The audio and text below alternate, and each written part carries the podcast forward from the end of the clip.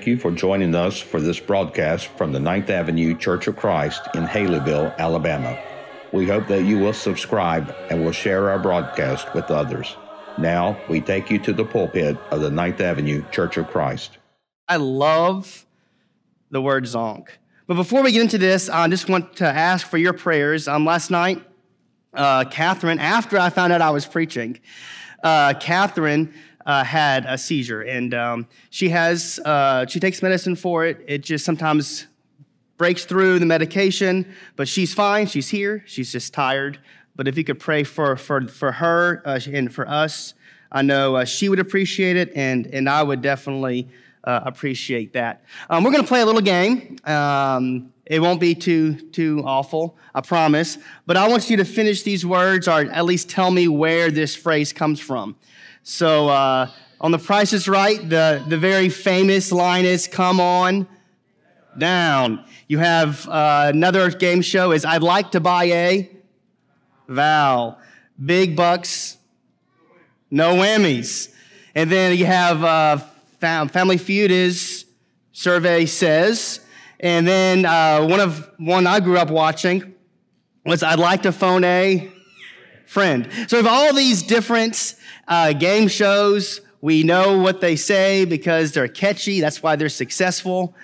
And uh, Zonk behind me is from Let's Make a Deal. I always like watching Let's Make a Deal, and because uh, it's always interesting to see either how smart or how can I, you know, how unintelligent, I mean, that's a better word, unintelligent some people are who, who play on that game.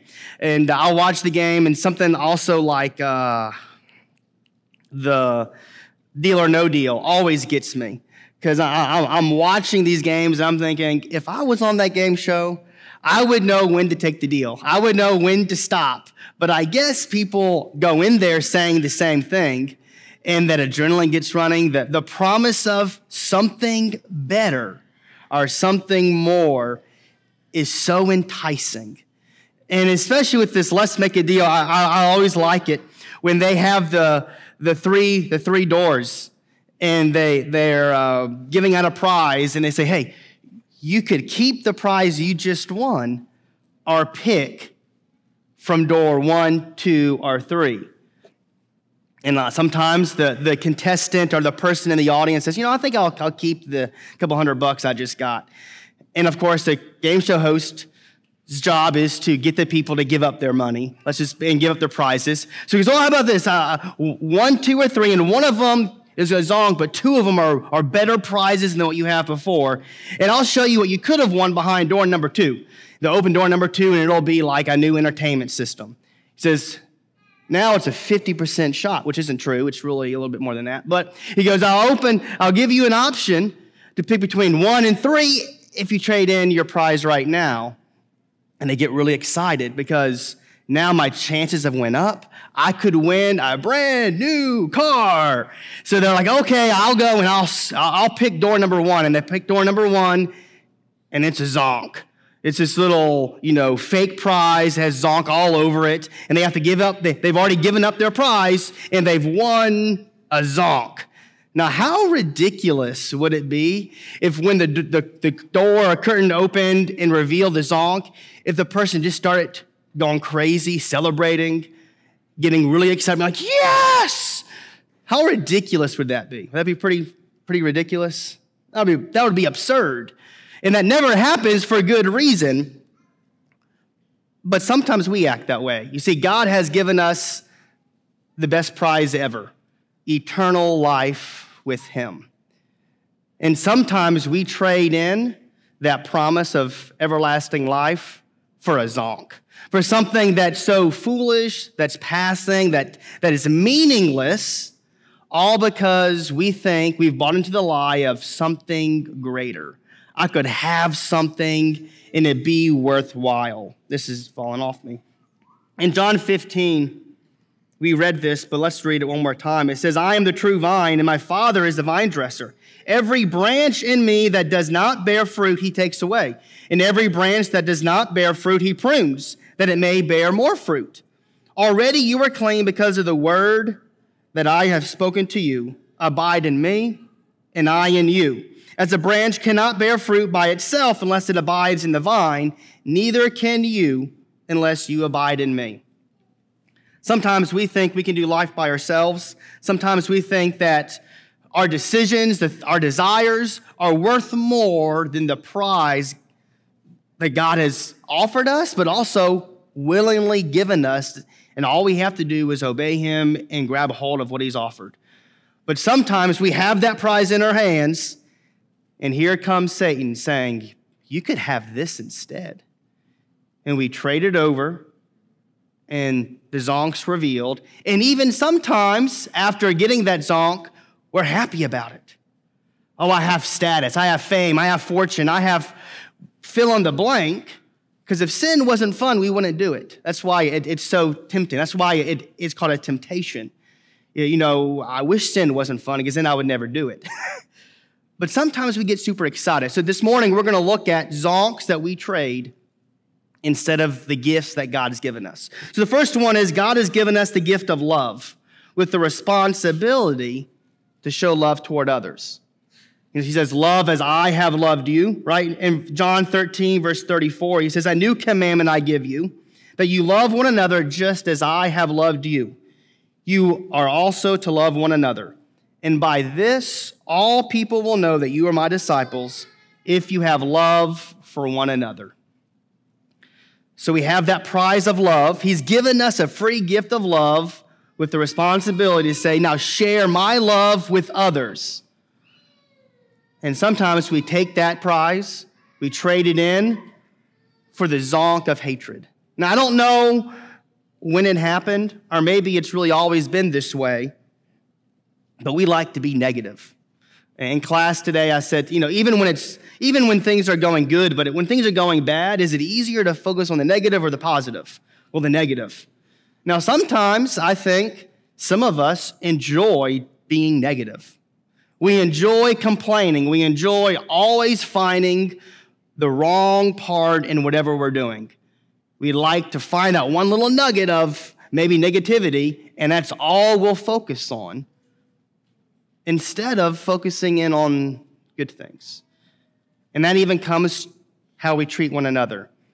No one's perfect. And there's, there's not one person that hasn't at one point done something where I thought, wow, that's awful. Now imagine if that's all I ever focused on I said, wow, that's awful. And that person's now a terrible person. And then I just kept thinking negative thoughts about that person to the point now where I'm starting to maybe even hate that person.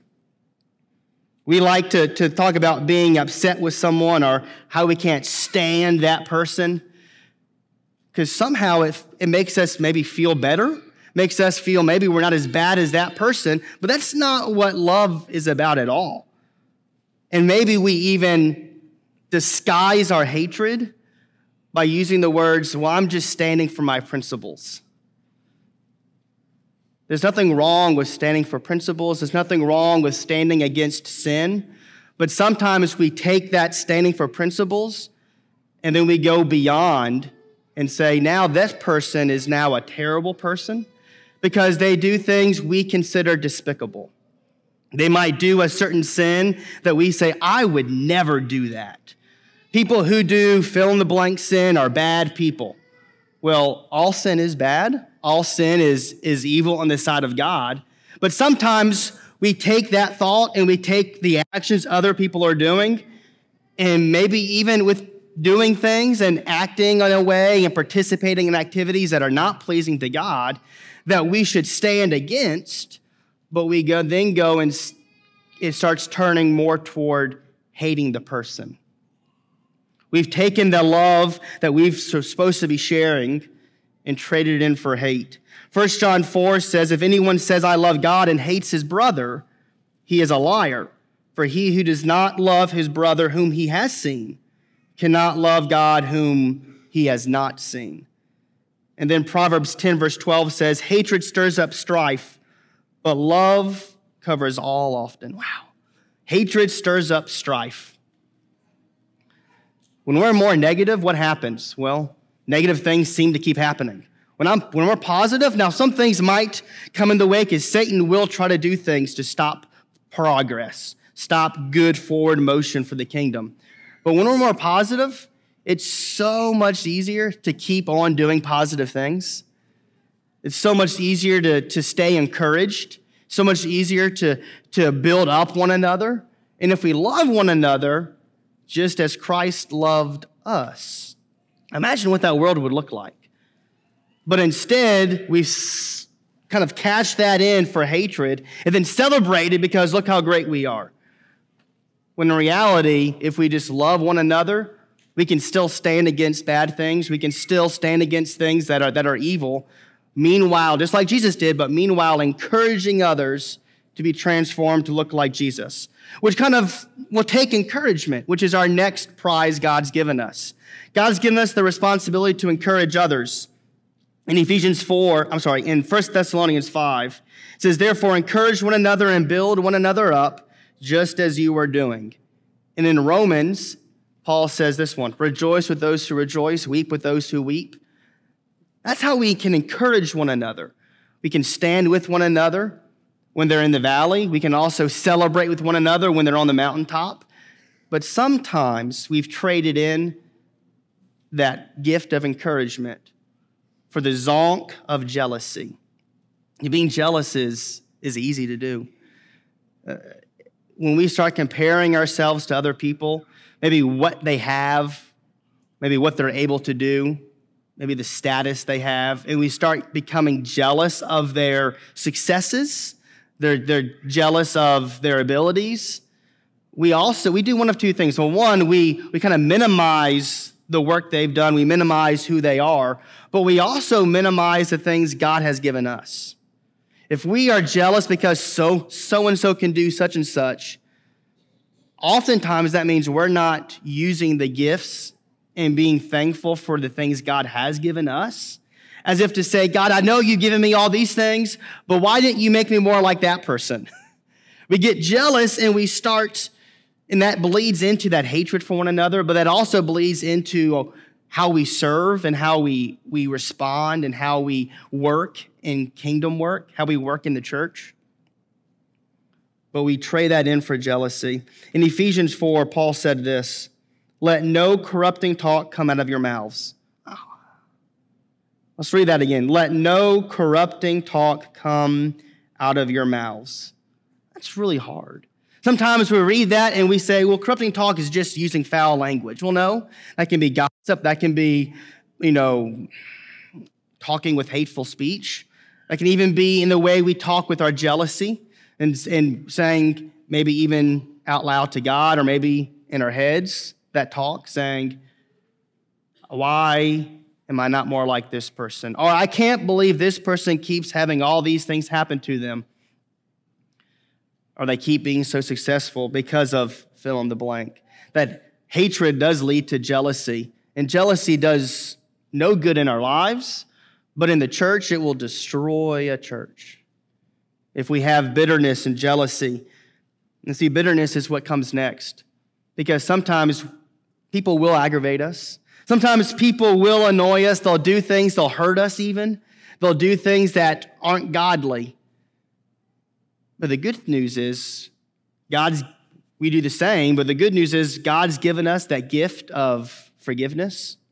And I know Matthew talked about forgiveness not too long ago, but it's also our responsibilities as, as we have been given forgiveness to also share God's forgiveness with others.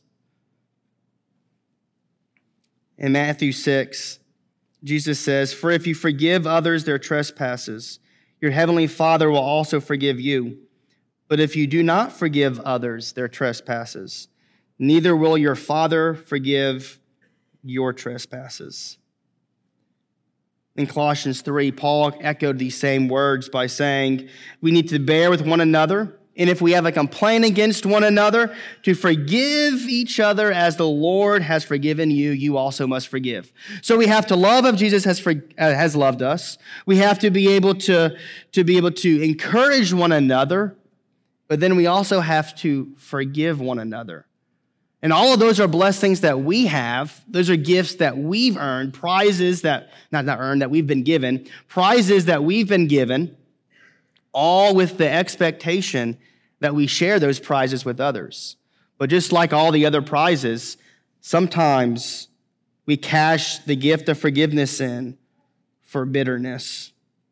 Paul talks about bitterness in Ephesians. In Ephesians 4, he says, Let all bitterness and wrath and anger and clamor and slander be put away from you along with all malice. He says, Those have no place in your lives as Christians.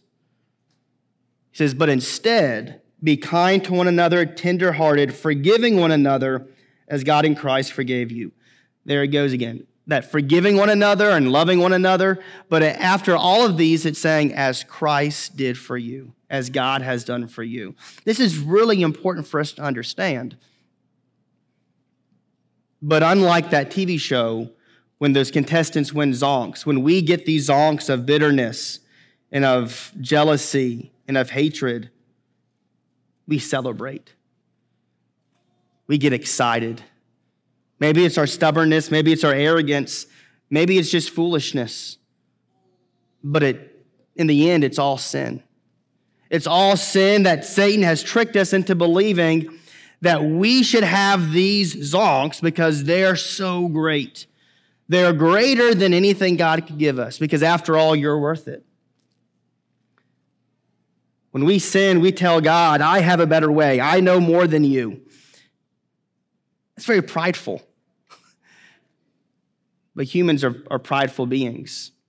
Back in the garden, the serpent tempted Eve and Adam with God just doesn't want you to be like him.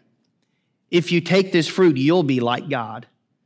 He knew exactly what he was doing, playing to mankind's pridefulness, desire for power, status, the, the, the offer of always wanting more. And that leads us to our last point, which God has offered us the prize, the gift of, of humility. Humility isn't weakness, humility isn't a burden, but humility is really strength. In Philippians 2, we see the, the ultimate example of humility, the ultimate example of what it means to actually humble yourself. See, we have a hard time humbling ourselves but we don't deserve to be lifted up, really. So it really shouldn't be hard to humble ourselves in the sight of God and the sight of Christ. And the person most, I should say, able to say, I'm greater than this would be Christ. But Christ is the one that showed true humility. In Philippians 2, we see that. In verse, starting in verse 3, Paul said, Do nothing from selfish ambition or conceit, but in humility count others more significant than yourselves. Now we'll come back to that, but that, that phrase right there is really hard. But he says, Let each of you not look only to his own interest, but also to the interest of others. Have this mind among yourselves, which is yours in Christ Jesus. And here's the example who, though he was in the form of God, did not count equality with God a thing to be grasped, but emptied himself by taking the form of a servant being born in the likeness of men, and being found in human form, he humbled himself by becoming obedient to the point of death, even death on a cross. So God, Christ was equal with God. He was in heaven, he was deity. Now he came on the earth as deity too, but in the flesh, but he was equal with God. And it says he didn't consider that something to be grasped, something to hold on to in the sense of saying, I'm not going to let this go. I'm not going down there. Because his purpose of going down to earth was really one purpose. Well, two purposes. One was to lead by example, but the, the purpose of him coming to the earth was to go to the cross. He was equal with God, he had all that power. And now I'm going to have to go down there and be a nobody and be mistreated, persecuted, all because I'm being obedient and eventually crucified on the cross? Jesus could have said, I'm too good for that. But he humbled himself. He came to serve, not to be served. He came to forgive sins. He came to die on the cross. And then we live our lives saying, being humble is just not my thing. Or, or maybe I'm too good to do fill in the blank. Do nothing from selfish ambition or conceit, but in humility count others more significant than yourselves. I don't know about you, but I think I'm a, a, a pretty important person. Not always, but sometimes I feel like, you know, I, there are other people that, that, that do a whole lot less than me. I deserve a pat on the back. I've worked hard. I do fill in the blank. And sometimes there are certain people that are hard for me to say, they're more important than me. Now, there are some people that I'm like, oh, yeah, they're more important than me. I get that. But sometimes it's hard for me to look at everyone else and say, they're more important than me. In the grand scheme of things, I need to treat them more significant than myself. Jesus treated us more significant than him. He, he said, it's, it's not, I'm really here to, to serve you. I'm here to die on the cross. So what? So we could live with him forever. They loved us, God the Father, God the Son, God the Spirit, loved us so much that they were willing to give up their most valuable thing, his life, so that we could live with him forever.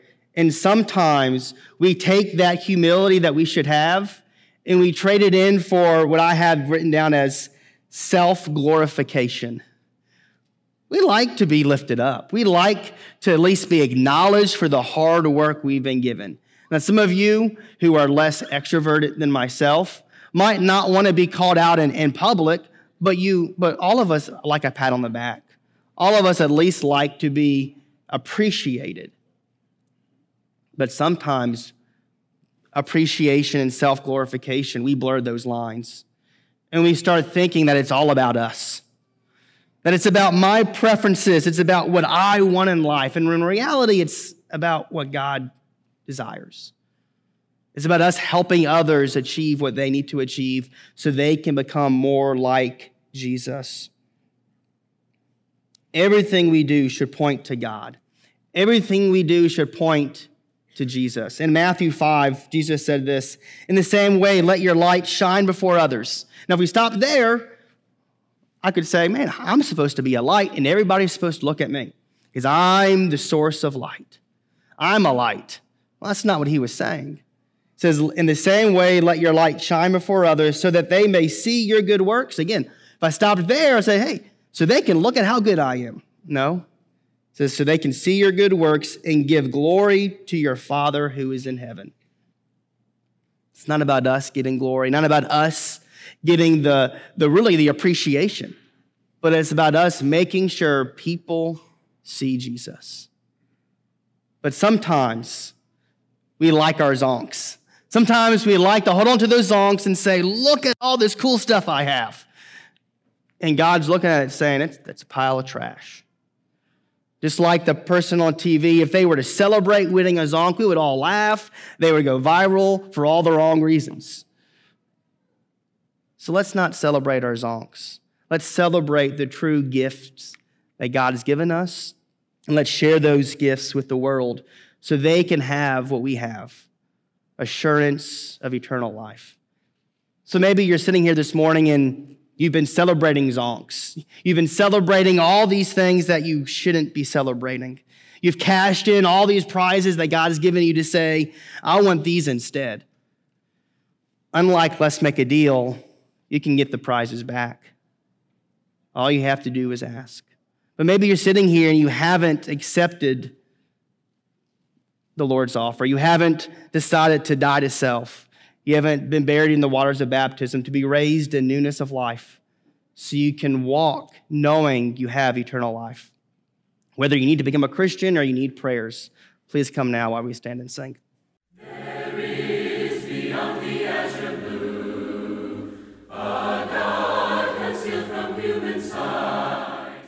If this program has been beneficial to you, please consider subscribing on YouTube, Apple Podcast, or your favorite podcast provider. Also, we'd love for you to leave us a five star review, which will greatly assist us in getting the message of God's love and salvation to others.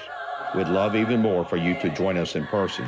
We are located at 2309 9th Avenue in Haleyville, Alabama. You can also check us out on Facebook, Instagram, and Twitter. Be sure to join us again, and until then, remember, we are a Church of Christ caring for its community.